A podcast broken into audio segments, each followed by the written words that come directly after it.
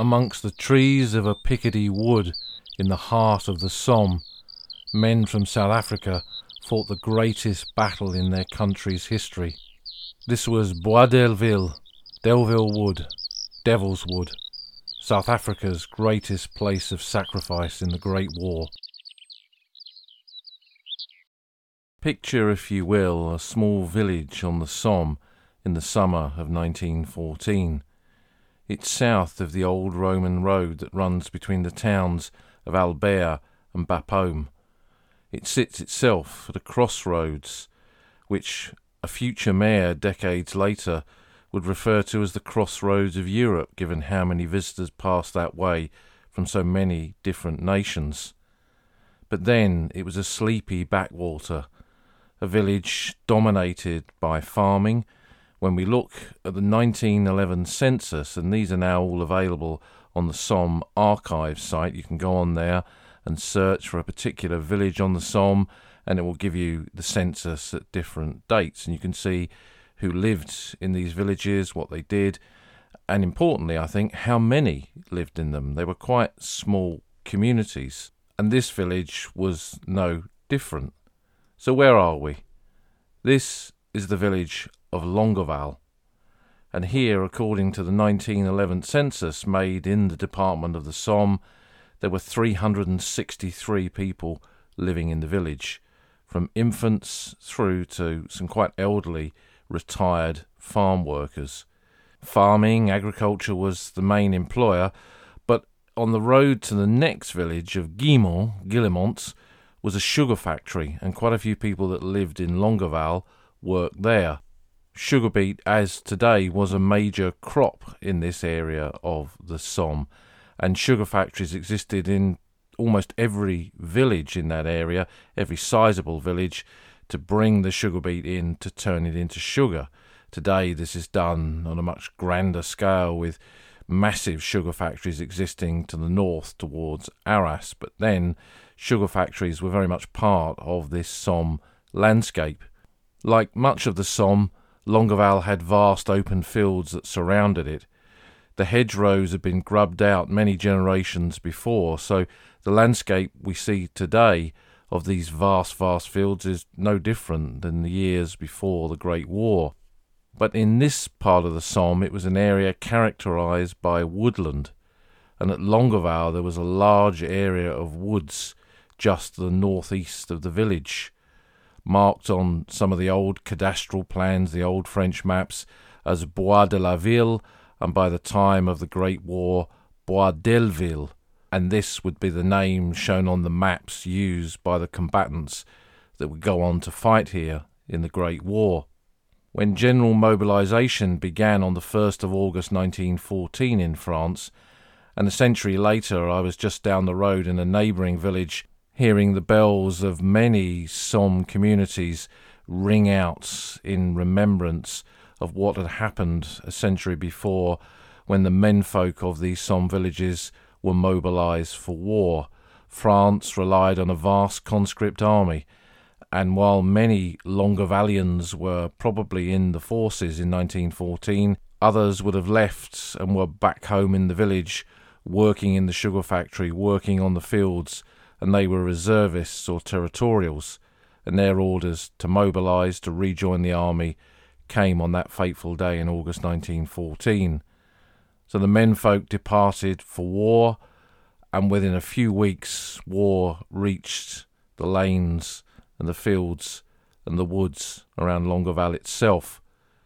After the failure of the German attempt to reach Paris in the Battle of the Marne in September of 1914, the armies began to move northwards, but even before that there had been combat in the fields around Longueval, towards Guillemont, towards Flers, up towards Ligny-Thilloy.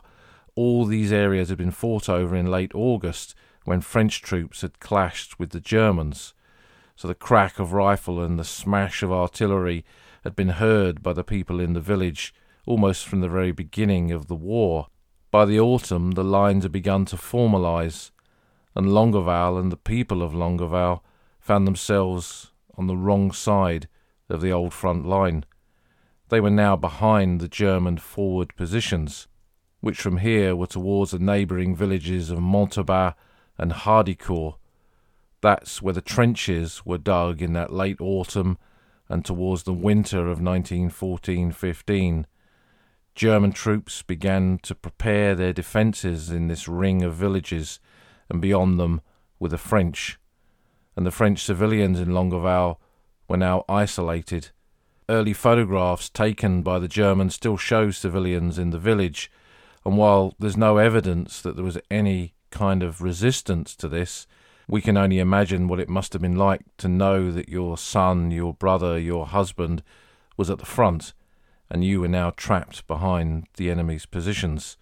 And while there might not have been any outward sign of resentment to placate the Germans who were occupying their village, its close proximity to the battlefields meant that heavy artillery shells coming from French guns would occasionally land in places like Longueval and would kill livestock, would destroy buildings, and perhaps kill or wound the civilians who were still there.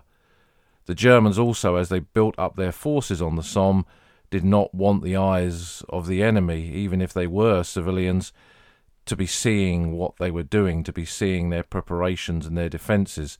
So gradually in 1915 what happened in all of the villages on this part of the Somme front is the Germans moved the population, the civil population out, and they were displaced, not to the other side of the battlefield, the other side of no man's land, but to places further deeper into the area of France occupied by the German army. Some of these people may have gone further north to Douai or Lille, others further east into France. The Ardennes received a huge amount of displaced people from these regions in the north where the Western Front ran. But it meant that a year into the war, Longueval was now a military zone. Its occupation was entirely comprised of German troops who took over the buildings, turned them into canteens and rest areas and artillery positions, supply and ammunition dumps, and Delville Wood, Bois Delville, became a rest area, a bivouac area for German battalions going to and from the line. For the Germans who served here in that summer of 1915, gradually they began to see a change in the colour of the uniforms of the troops on the other side of the battlefield. British troops began to replace the French, and within 9 months this was very much part of the British sector of the Western Front, and plans were afoot for battle. For most of that period, since the French had fought the Germans here in the summer of 1914, this had been a quiet sector, a live and let live sector. There had been trench raids, bombardments, gas, and all the other activities of the day-to-day aspects of trench warfare. But with the arrival of the British and a different perspective as to what the war was about, the British view that the German wire was our front line, and patrolling and raiding and mining and artillery bombardments and everything else was all part of what they should be doing to put pressure on the enemy positions, the whole nature of the ground here changed. And it was quite apparent to anyone, even from the German trenches, that some kind of offensive here was coming, because of the build-up of forces, the amount of artillery, and the increased use of guns on this part and other parts of the Somme front. It was almost the worst-kept secret of the early summer of 1916, the approach of the Battle of the Somme. Now, we've talked over many aspects of the Somme battle, and we won't repeat that here, but on the 1st of July 1916, that ground beyond Longueval, towards Montauban, Hardecourt, was attacked by British troops at the join of where their armies were with the French. The French 39th Division attacked Hardecourt. These were veterans of Verdun. The British units were Powell's battalions from Manchester and Liverpool, and other units that comprised the British 30th Division. And while we often see the 1st of July as that classic moving forward in the bright sunshine with the sun glinting on bayonets and men disappearing into machine gun oblivion, the battle here on the southern sector of the Somme was somewhat different. The increased use of heavy artillery, much of it loaned by the French, and the bombardment that saturated the German positions around Mametz and Montauban beyond to Hardecourt meant that on the first day of the Battle of the Somme here, while there were casualties, the grounds was taken, Montauban was captured and occupied by those men of the Manchester Powers, supported by the Liverpool Powers and many other battalions that served on their flanks. The French took the ground before Hardecourt, and here was a foothold. To the north there was very little success, in many cases none at all, just heavy losses, those terrible casualties on the first day of the Somme, more than 57,000 killed, wounded and missing. But here this toehold in the German lines, this Somme success to the south, resulted in the pursuance of the battle here. And over the course of the next 2 weeks, the neighbouring woodland at Bernafay Wood and towards Trones Wood, and the ground to the north of Montauban, and the entrances to Caterpillar Valley, that caterpillar-like valley that ran across this area of the battlefield towards Mametz Wood, another neighbouring area of woodland, this ground was taken, and this enabled the next big leap to take place on the 14th of July 1916 with the dawn attack. British troops on a wide front pushed forward and broke into the next part of the German defences, and from Montauban towards the village of Longueval, troops of the 9th Scottish Division, veterans of the Battle of Loos, pushed forward and captured the outskirts of the village. The Jocks had taken Longueval, but behind them was their reserve brigade, not made up of Scottish troops, but of men from another continent, men from South Africa, the South African Infantry Brigade, and here in their first battle of the Great War, they were about to move forward to pass through Longueval to that area of woodland, just past the village, the Bois Delville, Delville Wood, or Devil's Wood, as it became known. But who were these South Africans that had come so far to fight here on the fields of France?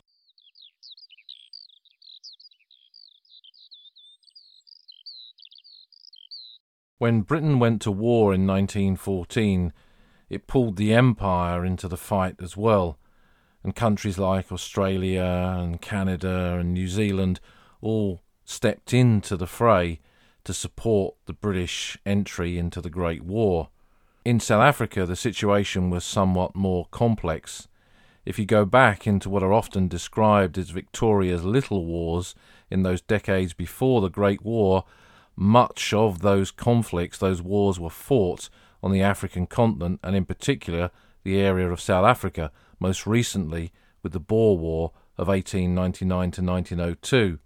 Aspects of that conflict, of that war, had been controversial to say the least, and Dutch settlers, Dutch residents of South Africa, had fought British troops right across the nation and been defeated by them in 1902.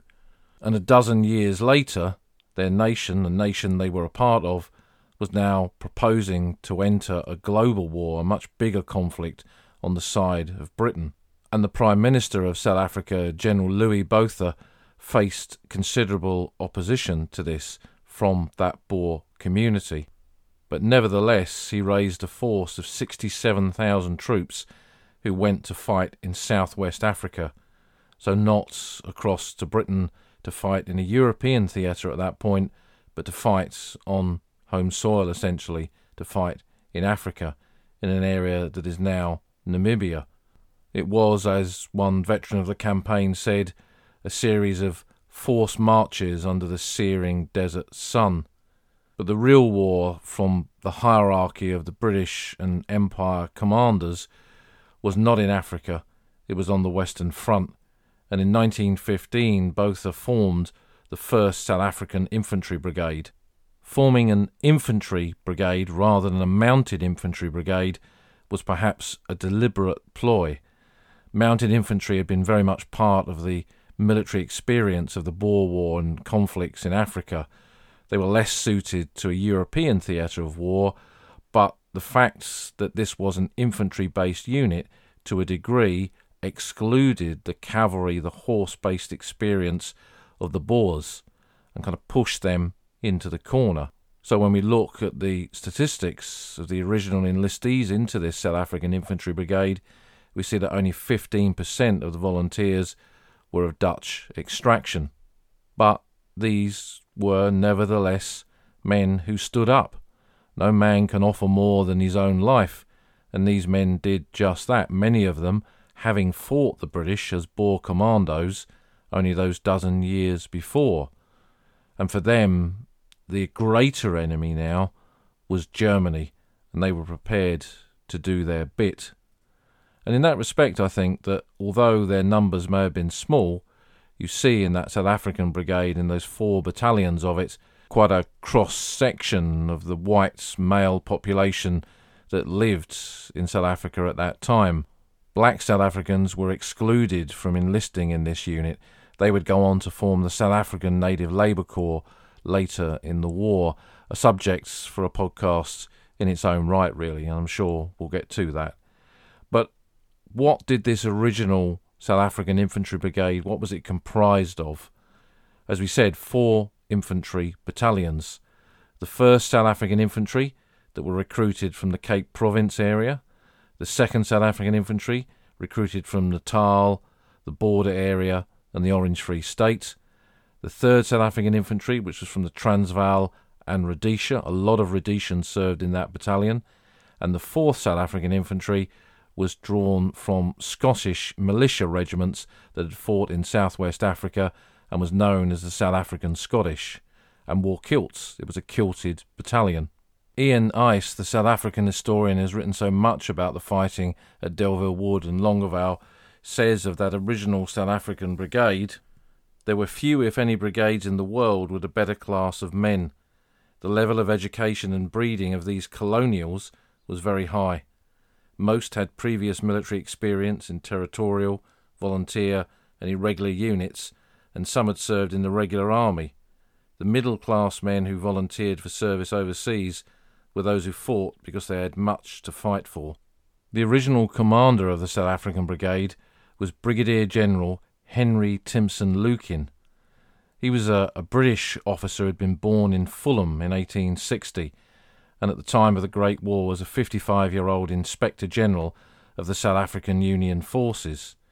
He was a veteran of the Zulu War and also the recent Boer War conflict, and he'd spent time before the Great War in that Edwardian period in Switzerland studying the Swiss military system and seeing whether that had any relevance to what they were trying to do to build up South African forces within South Africa itself. So he was an expert in his field in many ways and an experienced military commander.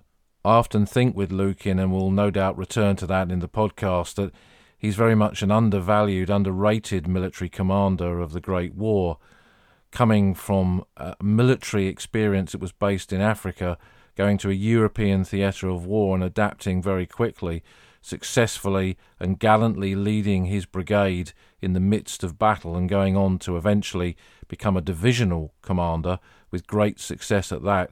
He's one who deserves to be much better known. And when we look at the original commanders of the 4 South African infantry battalions, we see that Lukin chose some very interesting, experienced characters to lead his men to wherever they were about to be sent. In the 1st South African Infantry, there was Lieutenant Colonel Frederick Stewart Dawson. He'd been born in Brighton in Sussex and had been a regular officer in the British Army, having served with the Northumberland Fusiliers, and like Lukin had served in many of those African campaigns. In the 2nd South Africans, there was Lieutenant Colonel William Tanner. He was South African-born, the only South African-born commander in the upper infrastructure of the South African Brigade. In the 3rd South African Infantry was Lieutenant Colonel Edward Thackeray. His father had won the Victoria Cross for bravery in the Indian Mutiny, so he had much to live up to. But he had an interesting life. At the age of just 16, he'd run off to America and had lived as a cowboy for a while before he too had entered the army. And the 4th South African Infantry, the South African Scottish, was commanded by Lieutenant Colonel Frank Jones, often referred to by his friends as Fatty Jones. He was also British-born, born in Bristol, and had previously served in the Welsh Regiment. So it makes perfect sense, as everything does in the army, a Welsh Regiment officer commanding a South African Scottish unit. But joking aside, for Lukin, these men were credible individuals, men who he had surety in that they would lead the troops well when the time came in the midst of battle, and that's something that was certainly proved to be correct when we look at the story of Delville Wood. Following its formation, its initial training in South Africa, the brigade of nearly 4,000 officers and men set sail for England in November of 1915 and were sent to Borden Camp in Hampshire for further training. This was over a year into the war, and there was lots to learn about in terms of what was happening on the battlefield. Gas was now a part of the front line, a part of the battlefield where these men would serve, and while there had been no gas training in South Africa, here they gradually had to learn about gas masks and what poison gas could and would do. It was a rude awakening to the fact that this was not a fight on the veldt. They were going to fight a modern total war against a considerable enemy, Imperial Germany, using the latest cutting-edge weaponry. But that, for a while, was put on hold when initially the South African Brigade was attached to the 16th Irish Division, which was getting ready to be sent overseas. Instead, they were taken away from that and diverted to Egypt. So the whole brigade set sail once more to Egypt, to the Suez Canal area, and they arrived here in December of 1915 to take up positions alongside many other formations that would eventually be part of that famous Somme story of 1916. Men from the POWs battalions of the British 31st Division, battalions recruited in places like Accrington and Barnsley and Bradford and Hull and Leeds, and also Midland Territorials from the 46th North Midland Division, who were here for a brief period before they returned to France. It must have been probably frustrating for the South African Brigade to think that it had been raised for European service, had got to England to begin its training and preparations for the front line somewhere on the Western Front, only to be diverted to the Suez Canal. But the Suez Canal marked the area of the border between the British Empire and the Ottoman Empire, and the Turks had threatened to cross the canal at this time, which is why troops were sent there. That didn't happen, and when the risk of the Turks coming into Egypt subsided, the troops that had been defending that ground were sent to other theatres of war, and the South African Brigade found itself sailing for a third time, not back to England, but this time to France, and they landed at Marseille in April of 1916, to a rapturous reaction from the French. In fact, when we look at the French press and wartime magazines of this period, we see them covering the arrival of many Empire troops from Egypt enthusiastically, troops from Australia and New Zealand, but also South Africans. And there are photographs of the South African Scottish marching from the docks, beginning their journey into France. From the docks, they boarded trains to take them along the railway systems of France up towards where the real war was. And this was not luxury train accommodation. It was being rammed into boxcars to wagons that had on the side, painted in French, 40 men, 8 horses, and a lot more than 40 men went into each boxcar. The trains moved slowly and the journey was long, as it took them from southern France into the area close to Paris and then up towards the northern end of the Western Front, and they arrived at the railheads between Hazebrouck and Balliol and occupied the front line beyond the town of Armentières and up into Belgium. Some South Africans served close to Plugstert Wood during this period, for example.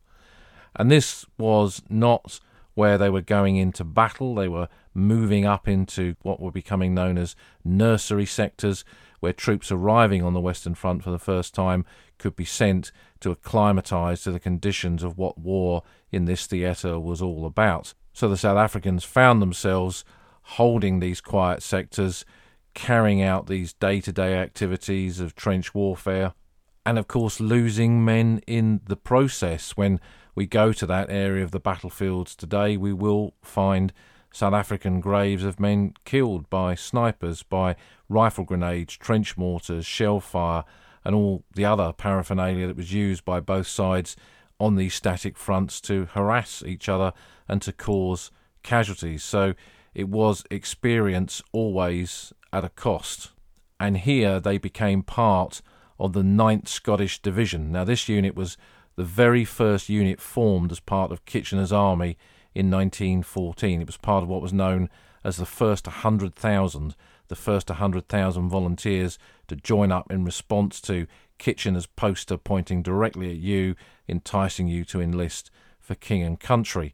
And it had fought at the Battle of Loos in September and October of 1915, and in the fighting around the Hohenzollern Redoubt it had suffered terrible casualties, including its original divisional commander, Thesiger, who'd been killed in the fighting for the Hohenzollern Redoubt.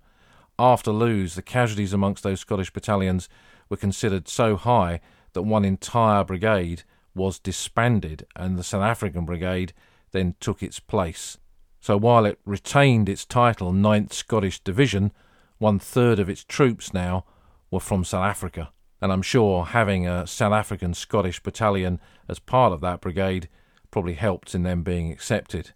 As the summer of 1916 approached, it was clear to those British and Empire forces serving on the Western Front that a major operation was about to begin, seeing the huge stockpiles of shells and the increased number of guns and the increased size of the British Expeditionary Force, with men from every far-flung corner of that empire now serving here in France and Flanders.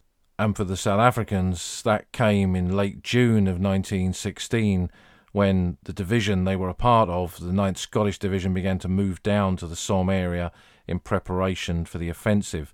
They'd not been selected for the first waves of the attack, an attack which, following a devastating bombardment, was meant to rupture the German line, and the troops would push on to the major towns of Bapaume and Peronne, and then beyond into the hinterland, and perhaps break this part of the Western Front.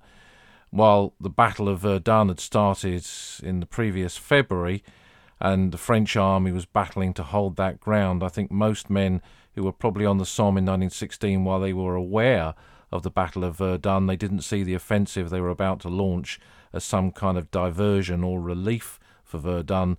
They saw it as what it was billed to them as being, the big push, the breakthrough. And that's what the South African Brigade was marching towards. The battle had begun. They were now being moved up to take part in an attack, not on the first part of the German defences, but in the ground beyond that, a route, a road that would take them to Delville Wood.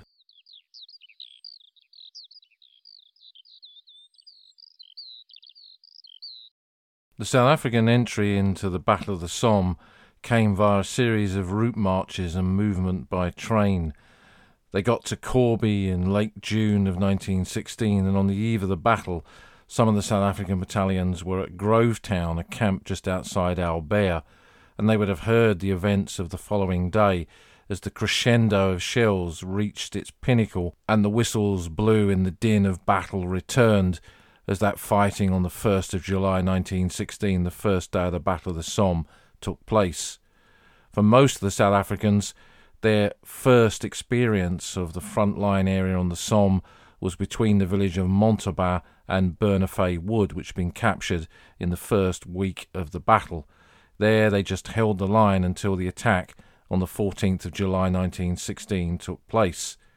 In that attack, as part of the Battle of the Bazentin Ridge, British units commanded by Lieutenant General Walter Congreve, VC, launched a dawn attack, a dawn assault on the German lines. One of the problems of the first day of the Battle of the Somme is at 0 hours, at 7:30 in the morning, when it was broad daylight. This had been on the insistence of the French. Here at the attack at Bazentin along that ridge, they attacked in the darkness, just enough darkness to give them some cover, just enough early morning light so they could see where they were going. There was a lot of opposition to this, not in the least from some of the senior commanders on the Somme, who felt that this kind of manoeuvre in the darkness could not be achieved on Salisbury Plain in peacetime, let alone under wartime conditions. But Congreve pressed his plan home, and the attack was made and was very successful in a wide area from beyond Contalmaison across to Mametz Wood and Bazentin and Longueval and beyond was captured in a single day, moving British and Empire troops beyond the first area of German defences towards their second major area of defensive positions. The South African Brigade was in reserve for the 9th Scottish Division's attack on Longueval. They went forward following a creeping barrage. This was the first major operation in which that type of barrage had been used, where shells were dropped in front of an attacking formation as it moved across the battlefield, protected by that shell fire, suppressing the German defenders in their forward positions, and then the men would go in at the point of the bayonet. Now, it's being used in its early phases here, and there are a lot of drop shorts, shells dropping short of the target, landing on attacking troops, but it's put to good effect. When we read some of the German accounts of this battle, they talk about the British using flamethrowers here, so that in combination with a lot more heavy guns meant that attack by the Scottish brigades of the 9th Division, it meant that they moved forward in the valley between Montauban and Longueval, took the forward German positions, and then got into the village. Their reserve unit, the South African Brigade, with its 4 infantry battalions, was behind them, and they then passed through and made their way into the village, and their task was pretty simple. Move forward on that first day of the battle on the 14th of July 1916, pass through Longueval village and get into Delville Wood. What did the wood, what did the village of Longueval look like as the South Africans came into it? That sleepy little village of the summer of 1914 had now been pounded by artillery. Its buildings were in ruins, its church was only recognisable because that was the largest pile of rubble within the village itself. Its roads were covered in enemy dead and shattered bits of equipment, and beyond it, though, were the trees of Delville Wood. This large area of woodland, a mile square, the Bois de la Ville, remember its original name, Bois Delville, on the maps, Delville Wood in all of the accounts that we read of this period, and then eventually Devil's Wood, following the fighting here in 1916 with its devilish, its terrible reputation for the fighting, the tenacity of both sides as they fought between the trees, and the terrible casualties that were suffered by both sides in the battles beneath this canopy and beneath what increasingly became a matchstick wood as the fighting moved on. Because the wood had been a reserve area, a bivouac area for German troops, it had not been properly defended and defences had not been built there, so there were very few trenches within the wood itself. The rides, the pathways that cut through the middle of Delville Wood had been marked on trench maps and given names so that if anyone entered the wood, they could say where they were within it. And those names were selected from streets in London and Edinburgh. So there was the Strand, Regent Street, Bond Street, Princess Street. There was Rotten Row, King Street, Campbell Street and Buchanan Street. And the road that ran from Longueval to Ginchy, the next village, was known as South Street. All of these would be mentioned in battalion war diaries, messages written on the spot, and subsequent accounts by those who fought here. The state of the woods, when the South Africans first arrived in Longueval village, and there was this mass of woodland ahead of them just beyond what remained of the buildings and the village itself, it was a wood that was in pretty good condition despite 2 weeks of fighting on the Somme. Shells had dropped into the wood, trees had been knocked and felled by artillery fire, but it wasn't yet smashed to pieces.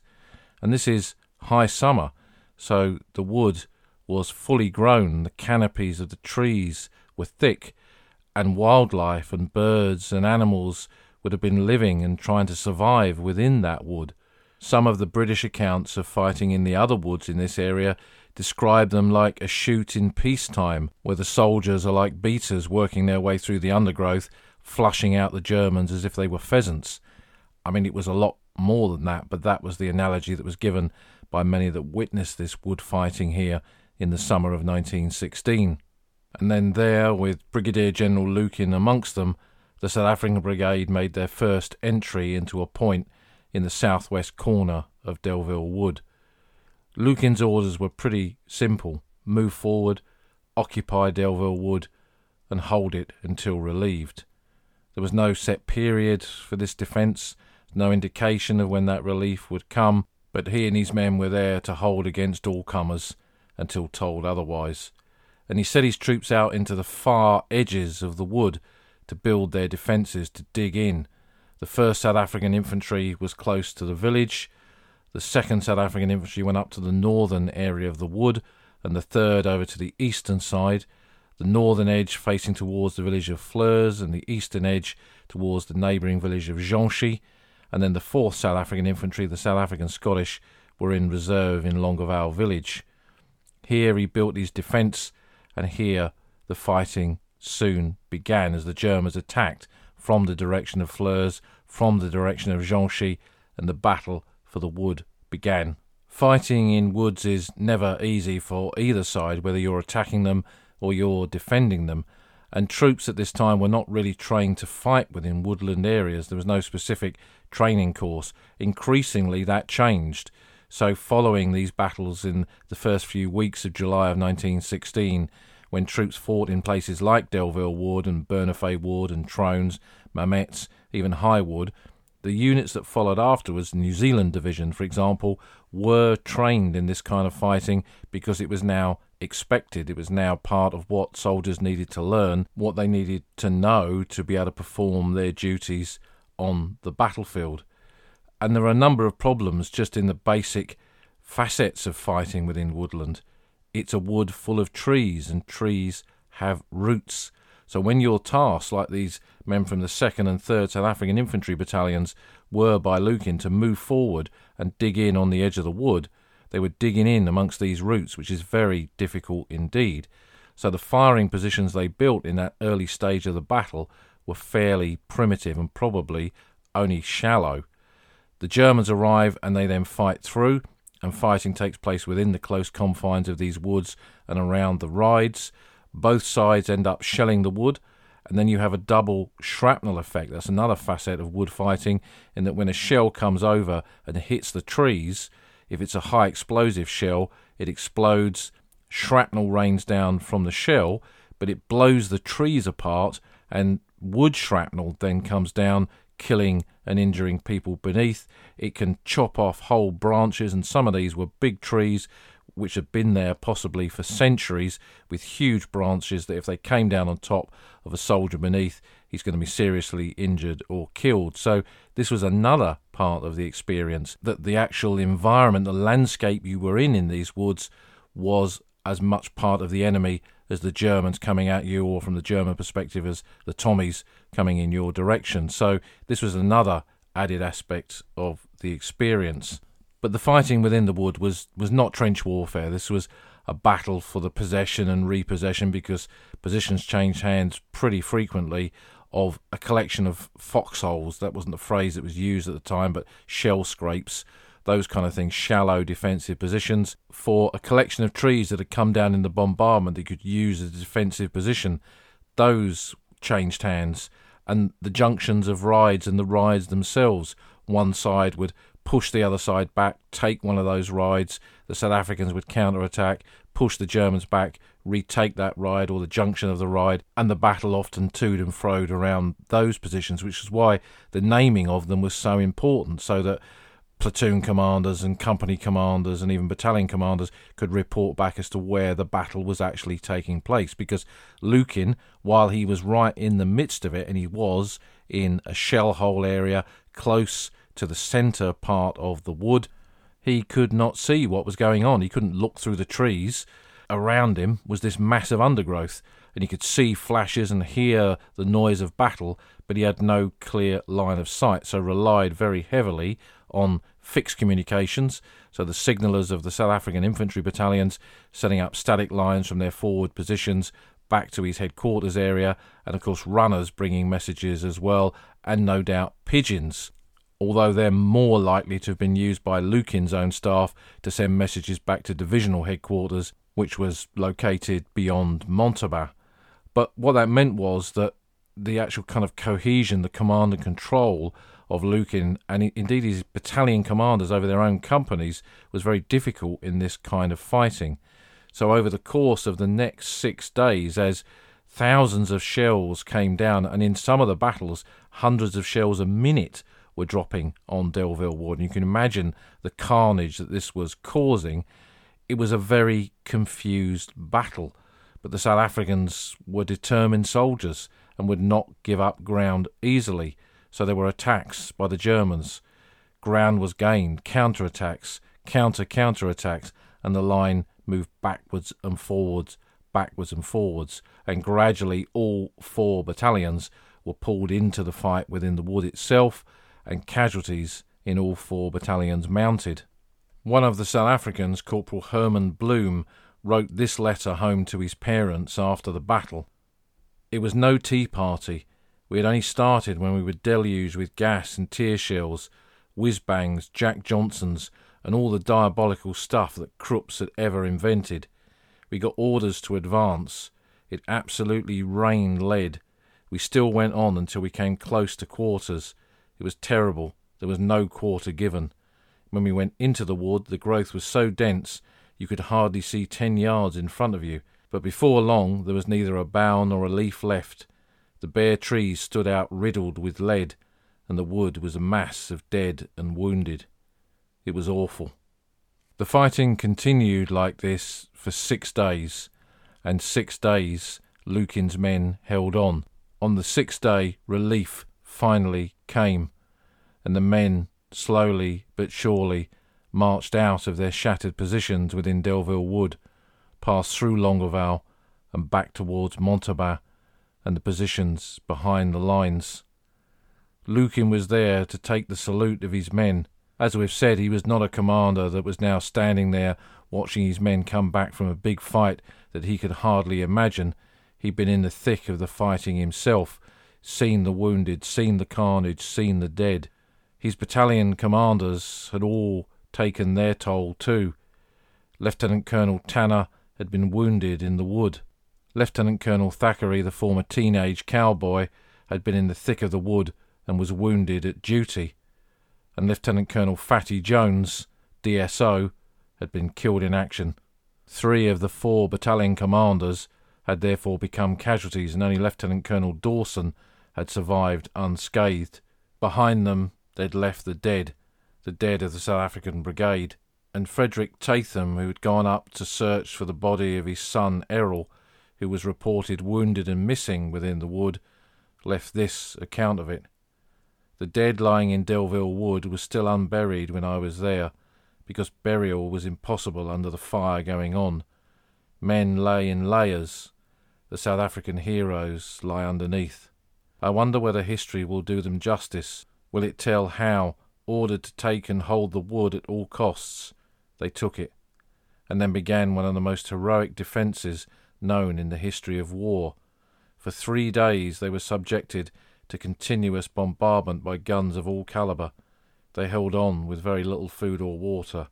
Over and over again they were attacked by overwhelming enemy forces. The gallant fellows fell fast under the terrific bombardment and attacks, but not a man wavered. Our gallant, splendid men, reduced to a mere skeleton of what they were. They died, our noble South Africans, but they held the wood. Thank God they held the wood. And Frederick Tatham, who'd gone into Delville Wood to look for his missing son, never found him. Errol Tatham, killed in the battle for the wood, his body was never found, and his name is on the Thiepval Memorial to the missing. So what were the casualties of the South African Brigade in this 6 days of fighting? They'd marched into Delville Wood, 121 officers and 3,032 men. On the parade of the 21st of July, the total strength left was 5 officers and 750 men. This became the greatest place of South African sacrifice on any battlefield of the Great War. Delville Wood became South Africa's equivalent of Gallipoli or Vimy Ridge. It was a place of symbolism, of sacrifice, but it was far from the end of South Africa's war. The men of the South African Brigade, made up from reinforcements coming over from South Africa, went back into battle on the Somme again towards the end of the campaign, when they fought at the Butte de Warlencourt. Colonel Dawson, who had served as the only unwounded battalion commander in the wood, replaced Brigadier General Lukin as the commander of the brigade in 1917, as Lukin was promoted to command the 9th Scottish Division. Dawson was then captured the following March in the Marrières Wood Battle when the South African Brigade positions were overrun in the German Kaiserschlacht, the Kaiser's Battle. Lukin, he went on, as we've said, to command the 9th Scottish Division until March of 1918, leading them into battle at Arras in 1917, when his division advanced more than any other troops that day. But after 2 years on the front line, he was exhausted and went home. South African-born Tanner and Thackeray the cowboy both survived the Great War and lived long lives, and the men under their charge in that battle who survived went on like them to take part in many other battles across the Western Front, some falling later in the war. In February 1918, when the South African Brigade was out of the line, they held a service, a memorial service, in the shattered Delville Wood. For the South Africans, 6 days of fighting within the wood, that was only the start of the Delville Wood story. Over the course of the next 2 months until the wood was finally cleared in September of 1916, battalion after battalion of both sides fought their way through this wood. Stories for another day. But here in February 1918, the South Africans as survivors gathered, and the wood, despite being shattered by bombardments, shrapnel, incendiary and gas, was already beginning to regrow. We see that in the photographs that were taken at this memorial service. A cross was placed in the wood, made from the wood of one of the shattered trees, and it survives today in South Africa. A desire was then, before the war had even ended, that somehow this wood, this battle, and the sacrifice of these South African soldiers would be commemorated. And we'll take a modern journey now to see how that South African sacrifice was commemorated here.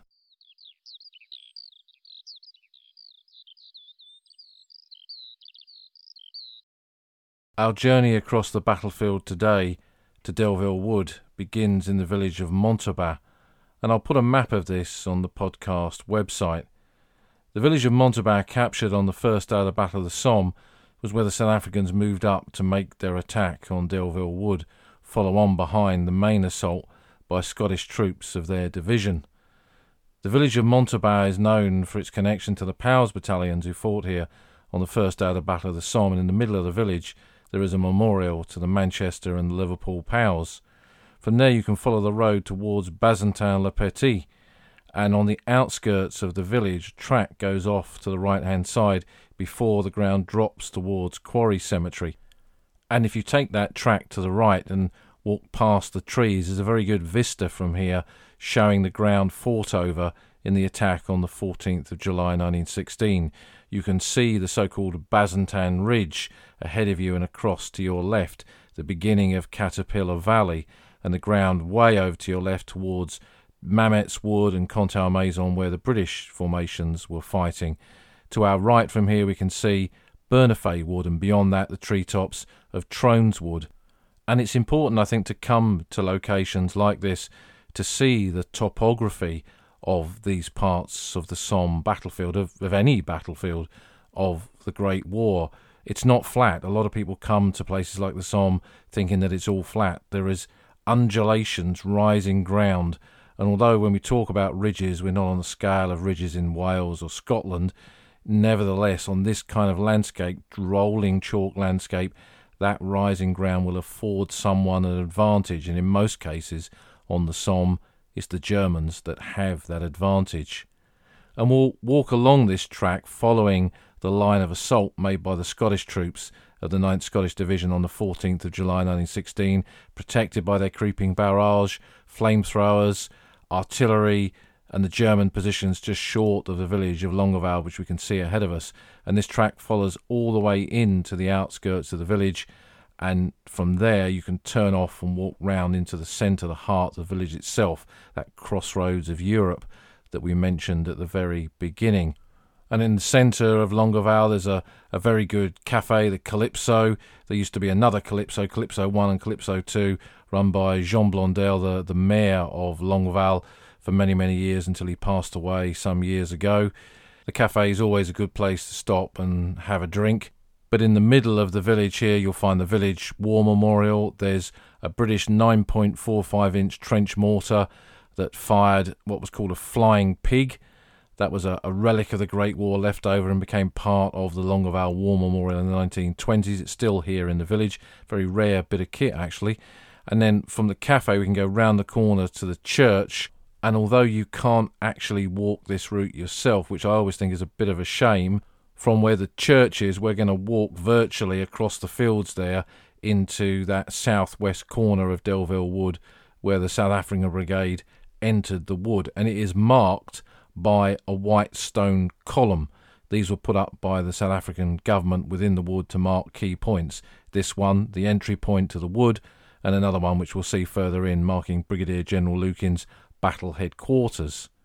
So ahead of us is the wood, and we're going to walk into that wood, and it's a wood that is now returned to being a fully grown wood. It's an active wood. It's full of life. A lot of people come to these places and think that no birds sing here. I've often seen that about battlefields of the Great War. In fact, as we discussed in our episode on Birds on the Western Front, it's far from the case. This is a place full of the natural world, the evidence of the natural world. There are owls in here, there are woodpeckers, there are deer, and that's just as it should be. The cruel hand of war, the power of man trying to destroy this, nature can overcome and did overcome that. And as we walk into the wood, we see amongst the undergrowth, as we walk some of the rides in this area, the undulations amongst the trees. And here we have the shell holes and the shattered trenches, not just from the South African fighting, but most of it, particularly the trenches from the later 2 months' worth of fighting that followed on from when the South Africans were here for their 6 days. And that takes us into the very heart of the wood, a clearing where the South African National Memorial was constructed, and then much later in the 1980s, a museum of the story of South Africa, not just in the Great War, but in the 20th century, in conflict in the 20th century, was built as well. And in there are exhibits and photographs and artifacts, as well as some incredible bronzes depicting the fighting here. The one called the Sixth Day, that shows the shattered survivors of the South African forces emerging from Delville Wood, really is a very powerful piece of artwork and worth going into. The museum's free and it's always worth a visit. And they've added a new South African memorial as part of the entranceway as you walk into the museum. We'll come to the National Memorial in a moment, but before we leave this central area of the wood, if you go to the back of the museum, you can see some of the other kinds of marker stones. Over to our left, following the line of a trench, that would take you to Brigadier General Lukin's headquarters position, which was basically a shell hole during the fighting here in July 1916, but Lukin obviously remembered where he was. He would have marked that on maps, and subsequently they added this marker stone to commemorate that. But there's also marker stones at the junction of rides within the wood, perpetuating the names like Rotten Row and Princess Street that were given to these rides and marked on the trench maps of the period, so those to see as well. But one really special part, which is now easily found because there's a kind of a little fence around it now, is a single tree, the only tree, it is said, that survived the Battle of Delville Wood, that still is living. This hornbeam tree, which may well have been here for a couple of centuries now, is in very good health, despite the bombardments, despite the shrapnel, despite the lead in the ground. Some years ago, a survey was done in Delville Wood of the toxicity levels of materials that are in the soil here, and they were very high. But despite that, as we've said, the evidence of nature and the power of nature and the survivability of nature is all around us. As we walk back to the central part of the wood and back to the South African National Memorial, this is a very impressive monument. It was designed by one of the principal architects of the Imperial War Graves Commission, Sir Herbert Baker, and the bronze sculptures on it were designed by Alfred Turner. It's an archway with walls either side, and at the end of those walls are two memorial buildings with columns and a little stairwell that took you up onto the roof of the structure. So originally you could have stood up there and looked out across the shattered Delville Wood. Sadly, that part of the memorial hasn't been accessible for many, many years, and there's also a feature in the wall of these two shelters, which is a glass memorial case where the roll of honour of South African forces was to be placed. That's now within the main Delville Wood Museum. On top of the archway are those bronze figures designed by Turner, a horse and two men. This symbolises Castor and Pollux, the twin half-brothers of Greek and Roman mythology, and it's meant to represent the two white races of South Africa, the British and the Dutch. The memorial here was unveiled by Louis Botha on the 10th of October 1926, over a decade since the fighting at Delville Wood, and survivors of the Wood and the families of those who died here attended, but not Brigadier General, Major General as he became, Lukin. Lukin had been on the original committee to establish this memorial here at Delville Wood, but he died in 1925 before the memorial was finished. It was built to commemorate the more than 229,000 South Africans who served in all theatres of war, of which over 10,000 died. And its construction here and the preservation of Delville Wood as a permanent memorial site was made possible by the author and politician Sir Percy Fitzpatrick, who purchased the wood from the landowner just after the war and presented it as a gift to South Africa. So unlike some empire commonwealth nations as they are today, the South Africans did not wait for the wood to be given to them. This place of South African sacrifice, the greatest place of South African sacrifice, was purchased so it could be preserved as a memorial. Such was its power to the South African nation. And as we walk away from the memorial and go to the entrance on the road that runs from Longueval to Ginchy, and we stop and we look back, we can see two lines of trees leading up to those two shelters where the rolls of honour were kept. And those avenues of trees were deliberately planted like this after the war to lead the visitor, the pilgrim, off of that road and up to those two memorial chapels, essentially, where the lists of the dead were located. Last week I stood there at the entrance on a quiet spring day with some friends talking about the fighting within Delville Wood and the carnage that had unfolded and what the wood had once looked like, and thinking too about my own experiences within Delville Wood. When I lived on the Somme for quite a few summers, I used to look after this wood on behalf of the curator and the caretaker while they were on holiday. It was a great privilege, a great honour to do that, to stay in the keeper's lodge and come out in the evening. And far from the woods being quiet and full of ghosts, it felt at peace. There were owls in the trees, and the deer now roamed the rides where the fighting had been at its fiercest.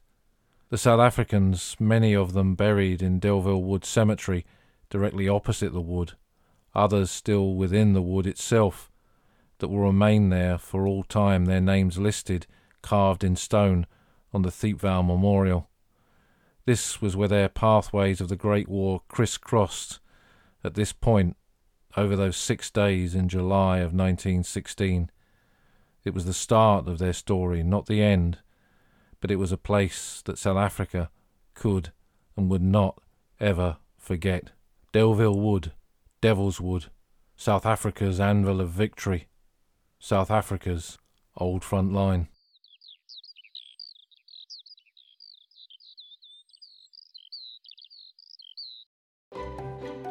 You've been listening to an episode of The Old Front Line with me, military historian Paul Reid. You can follow me on Twitter at Somcor. You can follow the podcast at Old Front Line Pod. Check out the website at oldfrontline.co.uk, where you'll find lots of podcast extras and photographs and links to books that are mentioned in the podcast. And if you feel like supporting us, you can go to our Patreon page, patreon.com/oldfrontline, or support us on Buy Me a Coffee at buymeacoffee.com/oldfrontline. Links to all of these are on our website. Thanks for listening, and we'll see you again soon.